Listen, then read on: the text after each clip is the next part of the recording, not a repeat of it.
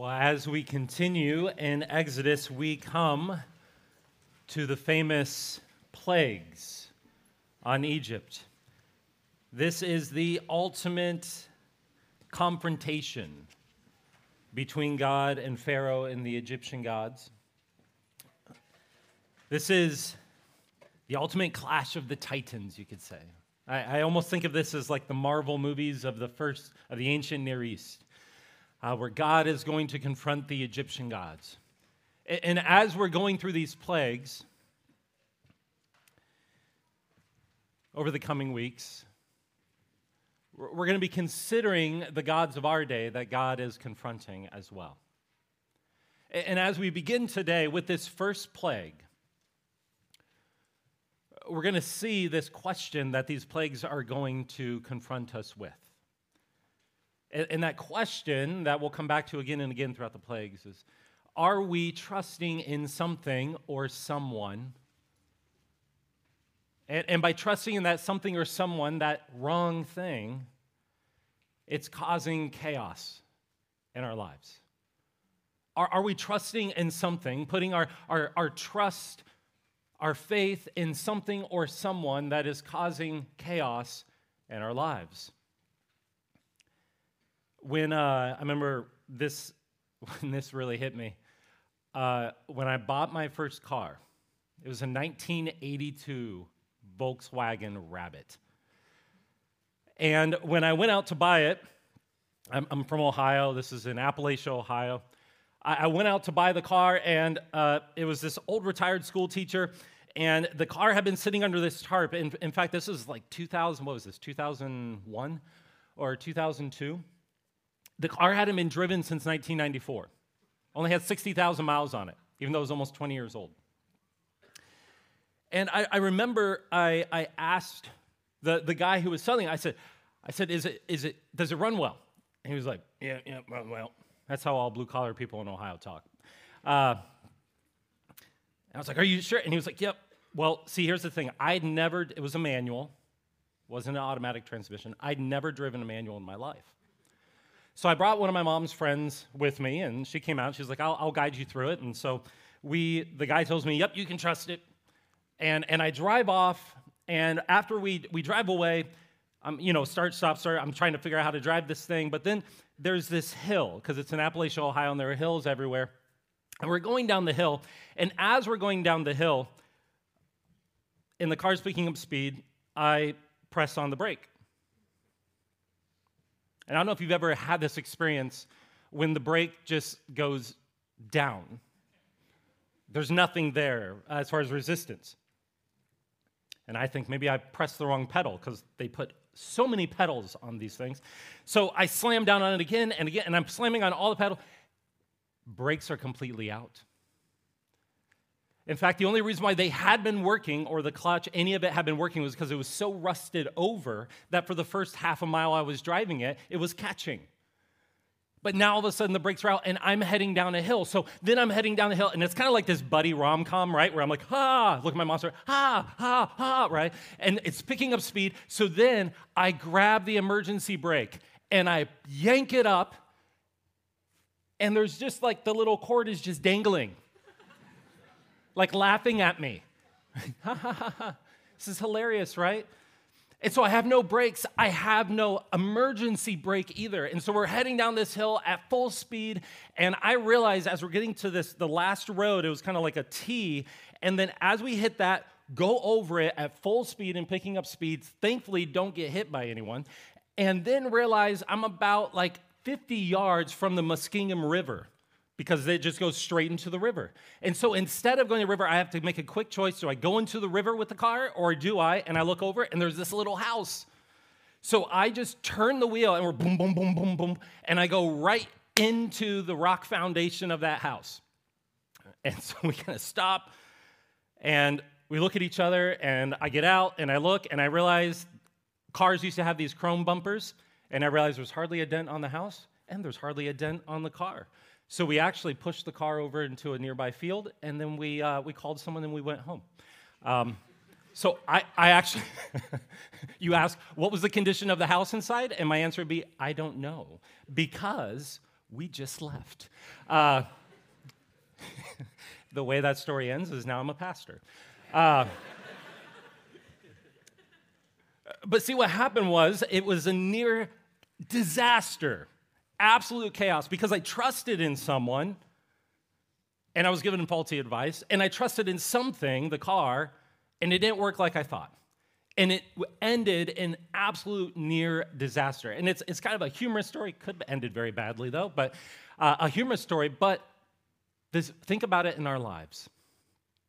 Think about it in our lives of the people or the things that we turn to, that we think we can put our trust into, whether it's for safety or it's just for affirmation or security or comfort or pleasure. And what happens when we put our trust in the wrong thing is it leads in a similar way to a complete disaster, unleashes chaos in our lives.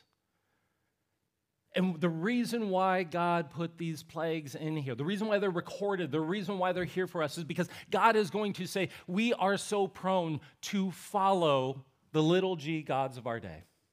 We're so prone to follow things, and many times what could be good things, people, our spouses, it could be our careers, good things that we're meant to invest in, but we can make them into a God thing. And when we treat them that way and trust in them in that way, it can lead to absolute chaos in our lives. And God is going to, in each of these plagues, what He's going to do in the context of Egypt is expose the gods of that day and the chaos that it's causing in their lives. God gives a picture through these plagues. It's a warning as well, but also gracious, because it kind of wakes us up as we walk through each. So, what we're going to do, these plagues do actually uh, map over this time in the calendar called Lent. This is the time of the year, and we're not, we're not doing a ton uh, with Lent every week to focus on it, but it's going to, this is a time of the year where the church has historically looked at their, their hearts, looked at their souls, looked at the ways in which they're turning away from Christ in order to prepare their hearts for the good news of the death and resurrection of the Son of God. So these plagues, we're going to be walking through them during the season of Lent, right on down to till Easter. And each week we're going to have a different kind of angle to look and examine ourselves and, and go before the Lord and seek the Lord in the ways that our hearts are turning to all these things and the chaos it's unleashing in our life. But today, what we're going to look at is kind of a, a first to set the stage for these plagues. And we're going to see first the claim of the gods.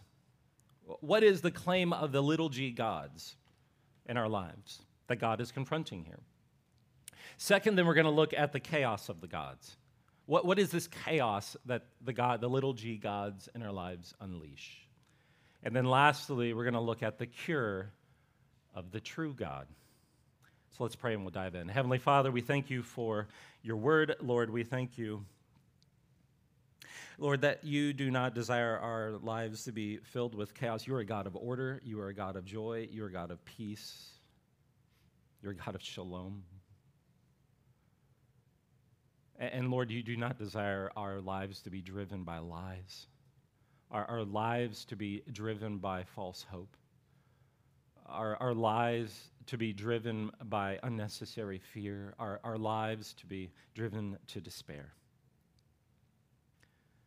But you desire us to have life in you and, and to enjoy that, that, that blessed state with one another. And so, Lord, would you show us the path? Spirit, would you reveal in each of us wherever this applies? And would you reveal and point us in the direction that you would have for us? Lead us, Lord. In Jesus' name, amen. Well, the claim of the gods. Look again, well, let's start chapter 7 of Exodus. We read starting in verse 14 during the scripture reading. But let's start back to get some context in verse 1. It says, And the Lord said to Moses, See, I have made you like God to Pharaoh, and your brother Aaron shall be your prophet. You shall speak all that I command you, and your brother Aaron shall tell Pharaoh to let the people of Israel go out of his land. But I will harden Pharaoh's heart. I will harden Pharaoh's heart And though I multiply my signs and wonders in the land of Egypt, Pharaoh will not listen to you. Then I will lay my hand on Egypt and bring my host, my people, the children of Israel, out of the land of Egypt by the great acts of judgment. The Egyptians shall know that I am the Lord when I stretch out my hand against Egypt and bring out the people of Israel from among them.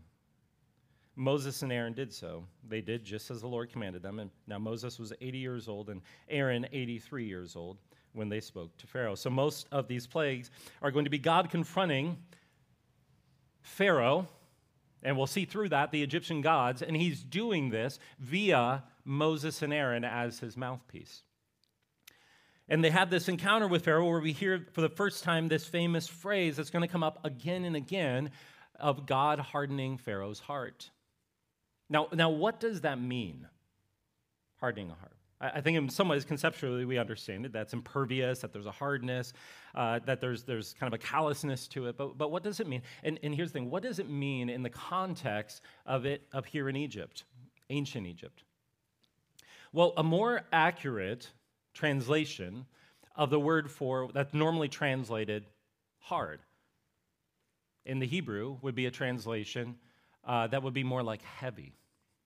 Uh, that, the word here, it's saying that Pharaoh's heart is heavy. Now, we use hard because we're like, how else do we translate this? What does heaviness mean? Well, it's helpful to understand the context of how the Egyptians understood that final judgment scene when you would die. See, in Egypt, they, they had this mythology that when you would die, you would then go before the Egyptian god. And when you go before the Egyptian god, had a big head of a of a crocodile or alligator. And you would go before this God, and, and your, your heart would be placed on a scale. I think we have a picture of this from some of the uh, Egyptian artwork that captures this. If you notice, on the left side is a heart in the scale. On the right side, then, is a feather. And the idea was that if your heart was heavier than the feather, then it meant that your heart was actually weighed down with misdeeds and sin. See, what God is saying here is that Pharaoh is not who he claims to be. If you were to ask Pharaoh in ancient Egypt, he was the God, he was the one you would turn to for the life that you always wanted. You would go to him. And it's kind of like when I went to that guy and I was like, Can I really trust you? And he's like, Uh huh, yep, it's all good, right? Pharaoh was the same way. And he claimed, If you will give your life to me, if you will worship me, if you'll worship these gods, then your life will go well. That's the claim of the gods. And what God does here is he's exposing. In front of all of Egypt, using their language, the language of their mythology, saying, No, no, no, no. As this goes on, I'm going to show you progressively that Pharaoh's heart is very heavy.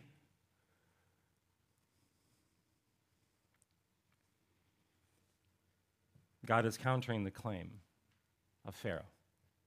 He's making a statement.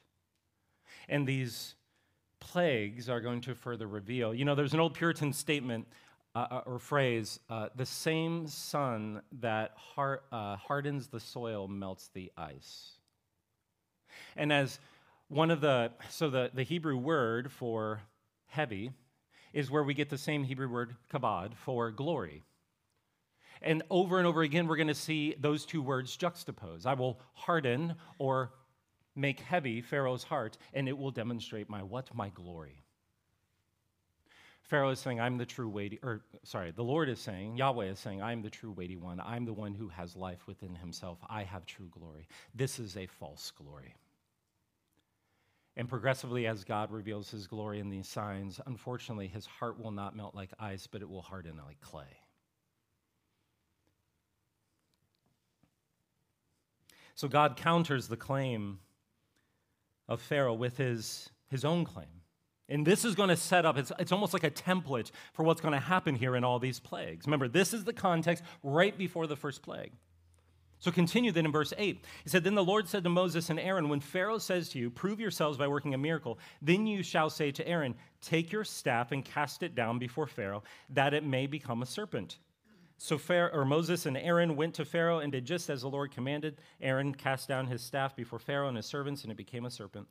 Then Pharaoh summoned the wise men and the sorcerers and the magicians of Egypt, and they did the same by their secret arts.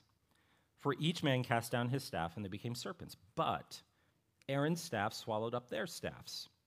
Still, Pharaoh's heart was hardened, and he would not listen to them as the Lord had said. Now, you read that and you go, What are we supposed to do with this, right? Interesting series of events. Do you know that this is actually, uh, this scene was the inspiration for J.K. Rowling for Harry Potter? Sorry, I'm just kidding. That's not true. That was a joke. Uh, I was like, but it reads like that, right? Like it almost reads like a scene out of Harry Potter. Like all of a sudden we have magicians, we have sorcerers, we have all this going. You're like, what are we supposed to do with this? What's going on? Sorry, I couldn't help myself. Uh, this, this scene, again, is thick with irony, Egyptian irony. See, Pharaoh, I think we have another picture here, on his crown, had two serpents. Those two serpents were the emblem of Pharaoh's power. The eye of Horus is behind it, which I mentioned in an earlier sermon. Uh, but these two serpents uh, represented lower and upper Egypt, the extent of Pharaoh's kingdom. And so Pharaoh has made this claim I am the one who is glorious, I am the God you should follow. And so what God says is throw down that staff and it becomes a serpent. And then they throw down, it's kind of like a, he goes, nope, see, I'm the God. I'm the true God, Yahweh is saying. And then his magicians throw down serpents and they're like, they try to one up him. They're like, nope, see, we're, we're mighty, we're God. And then God, that's why it's important that Aaron's staff then swallows up theirs because God is saying, no, no, no, you may claim to be God, but you are nothing compared to me. What God is saying here is that the claims of Pharaoh and the little god, G gods of every generation are empty that they're lies, that they will merely weigh you down and captive, keep you captive, enslave you, drive your life to despair. That the claim of the gods is a false claim. But when we follow, the question is when we follow them, though, what happens? It unleashes chaos. So, next, the chaos of the gods. We continue then to what we read in the scripture reading. It says, Then the Lord said to Moses, Pharaoh's heart is hardened. He refuses to let the people go. Go to Pharaoh in the morning as he is going out to the water. Stand on the bank of the Nile to meet him, and take in your hand the staff that turned into a serpent. And you shall say to him, The Lord, the God of the Hebrews, sent me to you, saying, Let my people go, that they may serve me in the wilderness. But so far you have not obeyed. Thus says the Lord, By this you shall know that I am the Lord. Behold, with the staff that is in my hand, I will strike the water that is in the Nile, and it shall turn to blood. The fish in the Nile shall die, and the Nile will stink, and the Egyptians will grow weary of drinking water from the Nile. And the Lord said to Moses, Say to Aaron, Take your staff and stretch out your hand over the waters of Egypt, over the rivers, their canals, and their ponds, and over all their pools of water, so that they may become blood.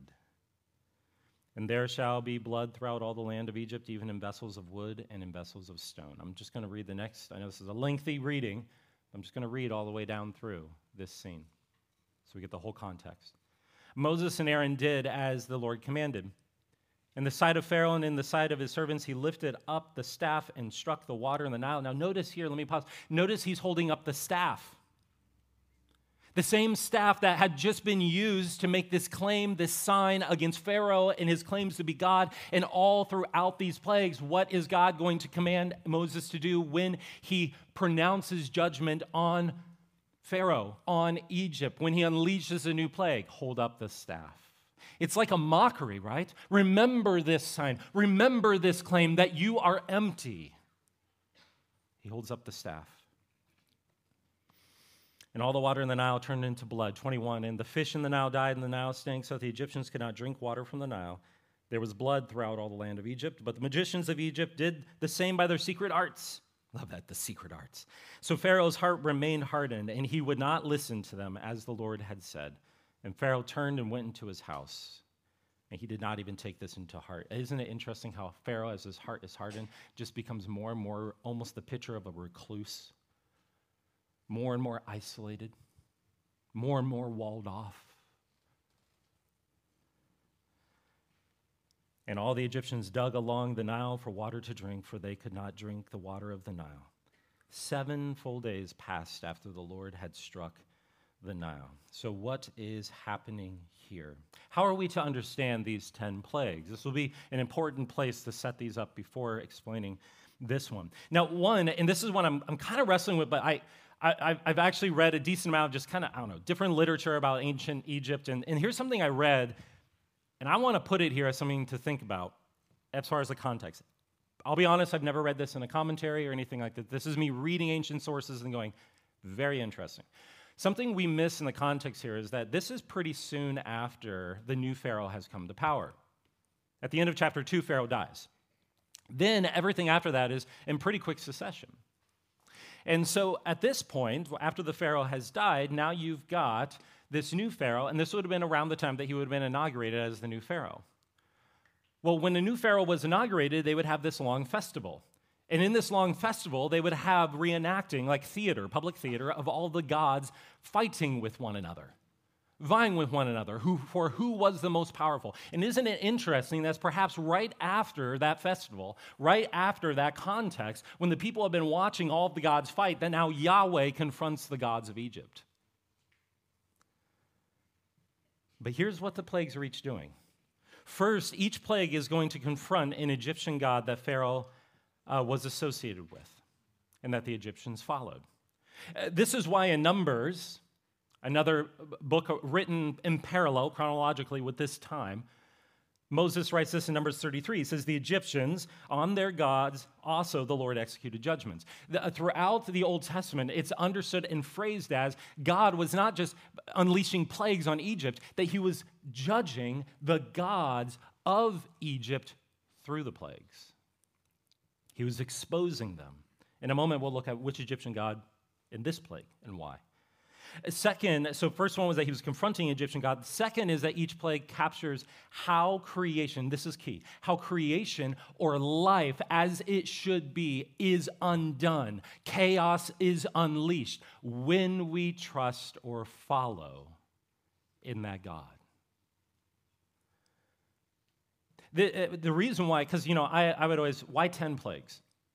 You ever wondered that? Why 10? Is it just kind of a random number? Well, the 10 plagues parallel the 10 divine decrees from Genesis 1.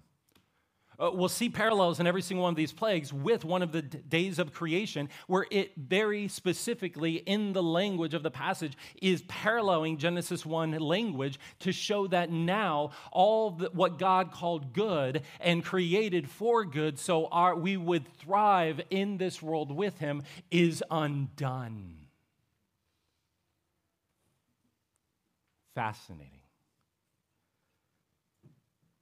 Each plague will follow, I guess you could say, this format a false God confronted and exposed, and the consequences of following the false God captured in the plague. So, what Egyptian God was being confronted here? The opening, this is uh, from John Currid, who's a uh, studies ancient Egyptian culture, he says the opening disaster was clearly directed against the Nile River, which in its inundation, which means the, the rising and falling, kind of the different, uh, what do you want to call it, kind of oscillations of the river throughout the year, uh, whether it rose too high and overflowed the banks and, spread, and, and flooded everything, or if it dried up and completely there was no water left, the inundations. Was that done in a controlled way? Was deified and person, personalized as the Egyptian god Hapi Kind of ironic. Happy. In fact, as early as the pyramid text, the Egyptians called the Nile River by the divine name Hapi. They often portrayed the god as a bearded man with female breasts and a hanging stomach, which is probably has to do with fertility, which is why it's pregnant. All of which reflect the concept of fertility. And indeed, Egyptian writing spoke of Hapi as the one who kept Egypt alive. A major consequence of the Nile's turning to blood was the death of the fish, a staple of the Egyptian diet. The people were unable to eat or drink from the river. The river and its God could no longer supply the people's needs. See, the Nile was the main artery, it, it was the lifeblood of this entire civilization. To this day you could go we could do i should have put up just a google maps shot of today in egypt. All along where the nile is it's fertile it's green harvest everyone can live. You go a few miles out then it's all desert. No life the Nile was the main artery. The civilization was built on it. And Hapi was who Pharaoh was understood in part to be an incarnation of. All this, these pantheons of gods, Pharaoh is understood to have either some kind of a some kind of a relationship to these gods, usually some kind of like he's the incarnation of this God, the embodiment of it. This God promised to give you everything you ever wanted or needed you would worship him. But God exposes this false God and turns the very Nile, their very source of life, into a symbol of death. And note that it extends beyond just the blood in the Nile. The, the, it says in verse 21 that there was blood throughout all the land. If you notice the language, actually, in, in 17 down through 19, the, the blood is, is in the land. It's not just like the rivers, like this freaky river of blood, right? Like it, but it's all over the place. What's interesting is that's where the parallel language comes in from the second day of creation. On the second day of creation, it says, God said, Let the waters under the heavens be gathered together into one place, and let the dry land appear. And it was so. God called the dry land earth. And the waters that were gathered together he called seas. And God saw that it was good. There are parallels exactly here with what's translated as pools of water. Uh, even the let us statement when God makes his pronouncement is exactly the same in the Hebrew. But also this language of water and land being separated. Now the water from the Nile is overflowing into the land around it and overtaking everything. What's the point? The point is God is saying when you follow the wrong thing, then it reaps death and chaos and a stench all throughout your life. It corrupts and permeates everything. Everything corrodes, everything is polluted, everything goes to chaos, relationships fall apart. Your body falls apart because you're living with anxiety and stress and maybe just secrets, guilt and shame. What's supposed to be life just becomes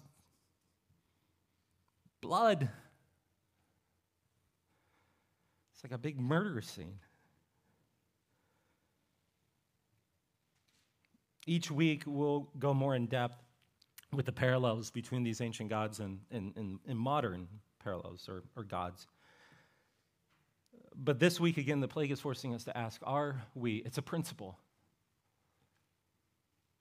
are we giving ourselves to, following something, trusting in something? That when we're honest with ourselves, when we look around, man, the even more we ha- try to give ourselves to whether it's our career, we try to give ourselves to find pleasure, to find safety, whatever these things are that we give ourselves for. It's different for every one of us, but when we give ourselves these things, if we're honest with ourselves, do we just find that it's just more stench, more blood?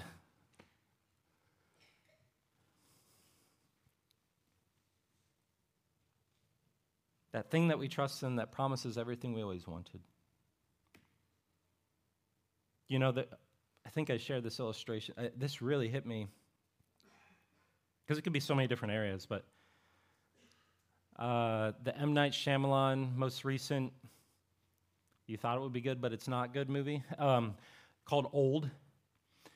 And in that movie, it, it's interesting because it captures they, they end up on this island. I'm going to ruin the movie for you now.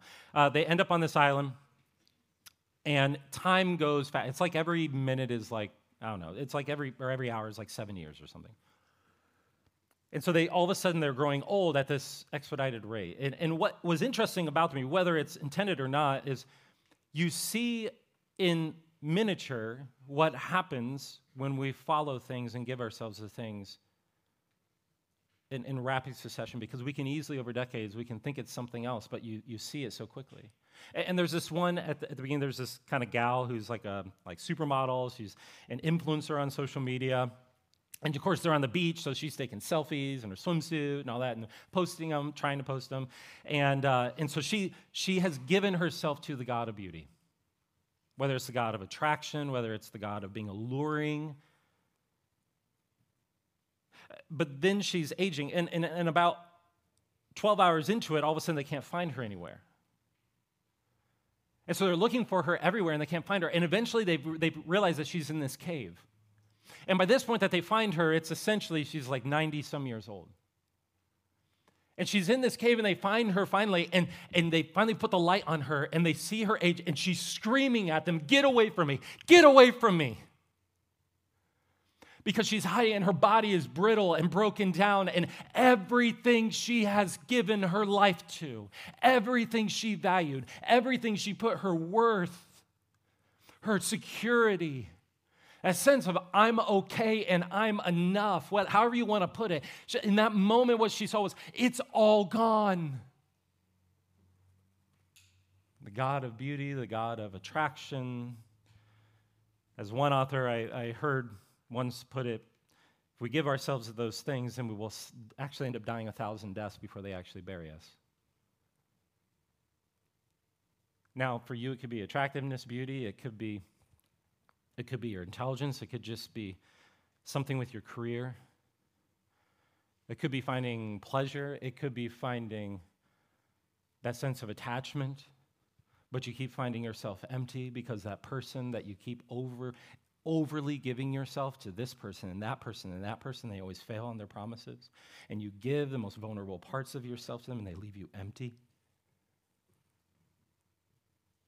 Or you give and you give and you give and you give and you give and you give to the God of a career, which can be a great thing, but then at the end of the day, you find your family in complete and utter chaos. Give and give and give ourselves and strive and wear ourselves down to get the stuff, whatever that stuff would be, get the experiences. And yet there's just the desire for more.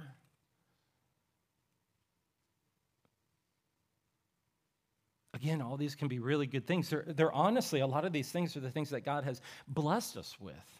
They're, they're good parts of His creation, but when they become God's, when we look to them to fill that part of us that only He can fill, what happens is they leave us empty. They unleash chaos in our lives.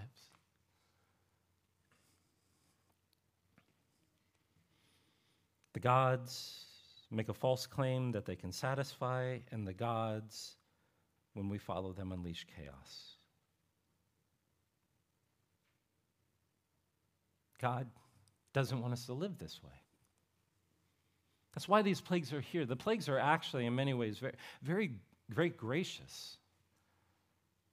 Because they're, they're meant to give us a picture that kind of jars us awake and helps us see what, what's going on in our souls. And in that way, that's not the end of the story for us. So, what do we do with that chaos? Lastly, the cure of the, the true God. Cure of the true God. Uh, each week, we're going to consider how Christ, you could say, reverses the plague, deals with the plague, saves us from this plague, and frees us. And how does he do it? He does it by being plagued, by being cursed, for us. And it all starts with his blood. It all starts with his blood. See, whereas the Nile, the blood of the Nile was a curse that brought death, the blood of Christ is a cure that brings life. What does that look like? Uh, this theme of, of blood is going to run heavily throughout the Old Testament there's an acknowledgement here that with this first curse that the primary problem with following any other God but Yahweh, the God of the Bible, is if we give ourselves these things, it will unleash death in our life, in every facet of our life. That's why, biblically, the price for sin, the, the price for following any other God is death because it's what we unleash in the world. And I know for a moment you go, whoa, come on, that's harsh. What I would volley back is that I, I think we get this really well when somebody hurts us. Right? We're, we're quick to move to that, like wanting people, like, oh, you just see on like all the ways you can get back at somebody or all the ways you can punish them. Like, we get that when we're hurt, there is a heavy price to pay. You don't get the years of your life back when somebody does something to you. You don't get the moments back. Death is the cost. Uh, the only issue is that while we try to execute that judgment, we do it in a flawed way. God is the perfect judge. This is why, by the end of Exodus, God will inaugurate a, a priesthood with a, a temple, a tabernacle at the time, but, uh, and he's going to institute what would be the priesthood and the sacrifices. And this is how it would work with the sacrifice. You would acknowledge to a priest what, whatever your sin was. And according to the, the heinousness or the seriousness of your sin, you would then sacrifice an animal. So if it was like a small sin, maybe it's like a little pigeon. If it's a big sin, you murder someone, maybe it's a couple bulls. And, and what they would do is they would, and this is key, for how, how do we really apply the blood of Christ to our life? We hear this language, the blood of Christ. What does this mean? How do we turn by faith to Christ? Because we're putting our faith in these gods. How do we turn to Christ? Well, what happened with that sacrificial animal is you would acknowledge your sin, and actually, what you would do, and apologies for this being graphic, but you would place your hand on the head of the animal. And with the other hand, you would cut its throat. And as you watch the lifeblood drain from that animal, as you looked into its eyes and watched its, its, its eyes succumb to death, you would recite your sin. It was a way of saying, I followed a false God, and that false God has unleashed this death. And, only a payment that matches it can set things right. The book of Hebrews in the New Testament will say, of course, the blood of bulls and goats could never actually completely set things right. What you need is you need the blood of someone who can. And see, what happens is Jesus then becomes that sacrifice. Jesus is the one who is strung up on a cross where all of this season of Lent, where these plagues will lead us to on Good Friday. Jesus is the sacrificial lamb who is the fitting sacrifice for our sin because he is God become man. And he goes upon the cross, and God is the one who we have ultimately violated in our sin. He goes upon a cross, and as the life drains from his eyes, what Jesus says when he says to place your faith in me is he's saying, Will you, when you see me, do you reckon, recognize your sin and the need that this is the payment that you need? That this is what it takes to set things right. See, the first step, and each week we're going to be looking at kind of further progressions of, of what do we do? What does it look like to turn to Christ with a dive? It's not always just, just thinking about the blood, just think about the blood, just think about the blood. But the first step of turning, not to become reclusive like Pharaoh and kind of hide away from ever dealing with these things, but is to turn to God, to turn to his perfect atoning sacrifice and to place your faith in him and say, You, you're the one. I don't know how to do this life. Lead me. I know I need you to forgive me and free me so my life is not driven by this vacuum of a need for an identity, a need for success, a need for affirmation, a need for pleasure, a need for peace. And because all these things I lack, but he says, Come to me and I will give them to you. And it starts with your sin being forgiven and knowing that I will lead you. Romans 3 23 through 26 For all sin and fall short of the glory of God, but all, all, that's all of us.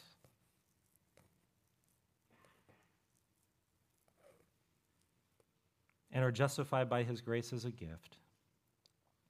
A gift. None of us can earn it, none, none of us deserve it.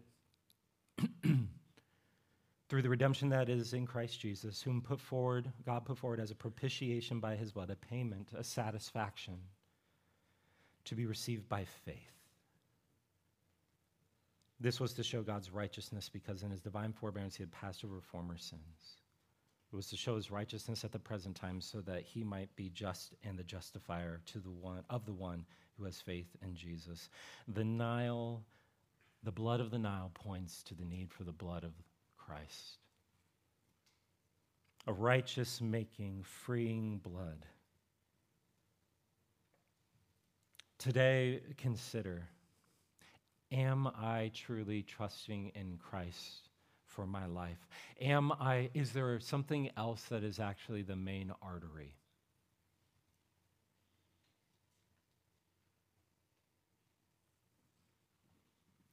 Where else am I looking? And if I am, what's the chaos? What's the result? And then we acknowledge and we go before him and we confess our sin. I would this is the step for this week, the application. Go before the Lord and, and ask, Lord, where am I not starting there? Where am I turning and trusting in so many other things to define me, to give me joy, to free me? I want to start here. And Jesus says, When you do, I will forgive you, I will free you, my grace is sufficient for you. And I will lead you and I will heal you. And the beauty is we can go to him when we're filled with a God, a world of gods that mislead us. We can turn to him because we can trust him. At last, one we can trust. Let's pray. Heavenly Father, we thank you for your word. Lord, we thank you for this gritty picture of the result of our sin, the, the effects of it in our lives. Lord, would, would you give us wisdom to see where this is true in our lives, where this is happening? Lord, would you give us the grace to, not like Pharaoh, just further harden our hearts, but Lord, to allow your glory to melt our hearts and to lay our hearts before you and say, Lord, would you, would you forgive me? Would you free me? Lord, would you call us by your grace? And, and, Lord, would you show us what it looks like to walk by faith, to come to you first and foundationally by faith for the forgiveness of our sins. And then, Lord, in the coming weeks, what it looks like to walk in freedom in our day. So, Jesus, would you lead us? Would you heal us? Would you be with us? We ask this in Jesus' name. Amen.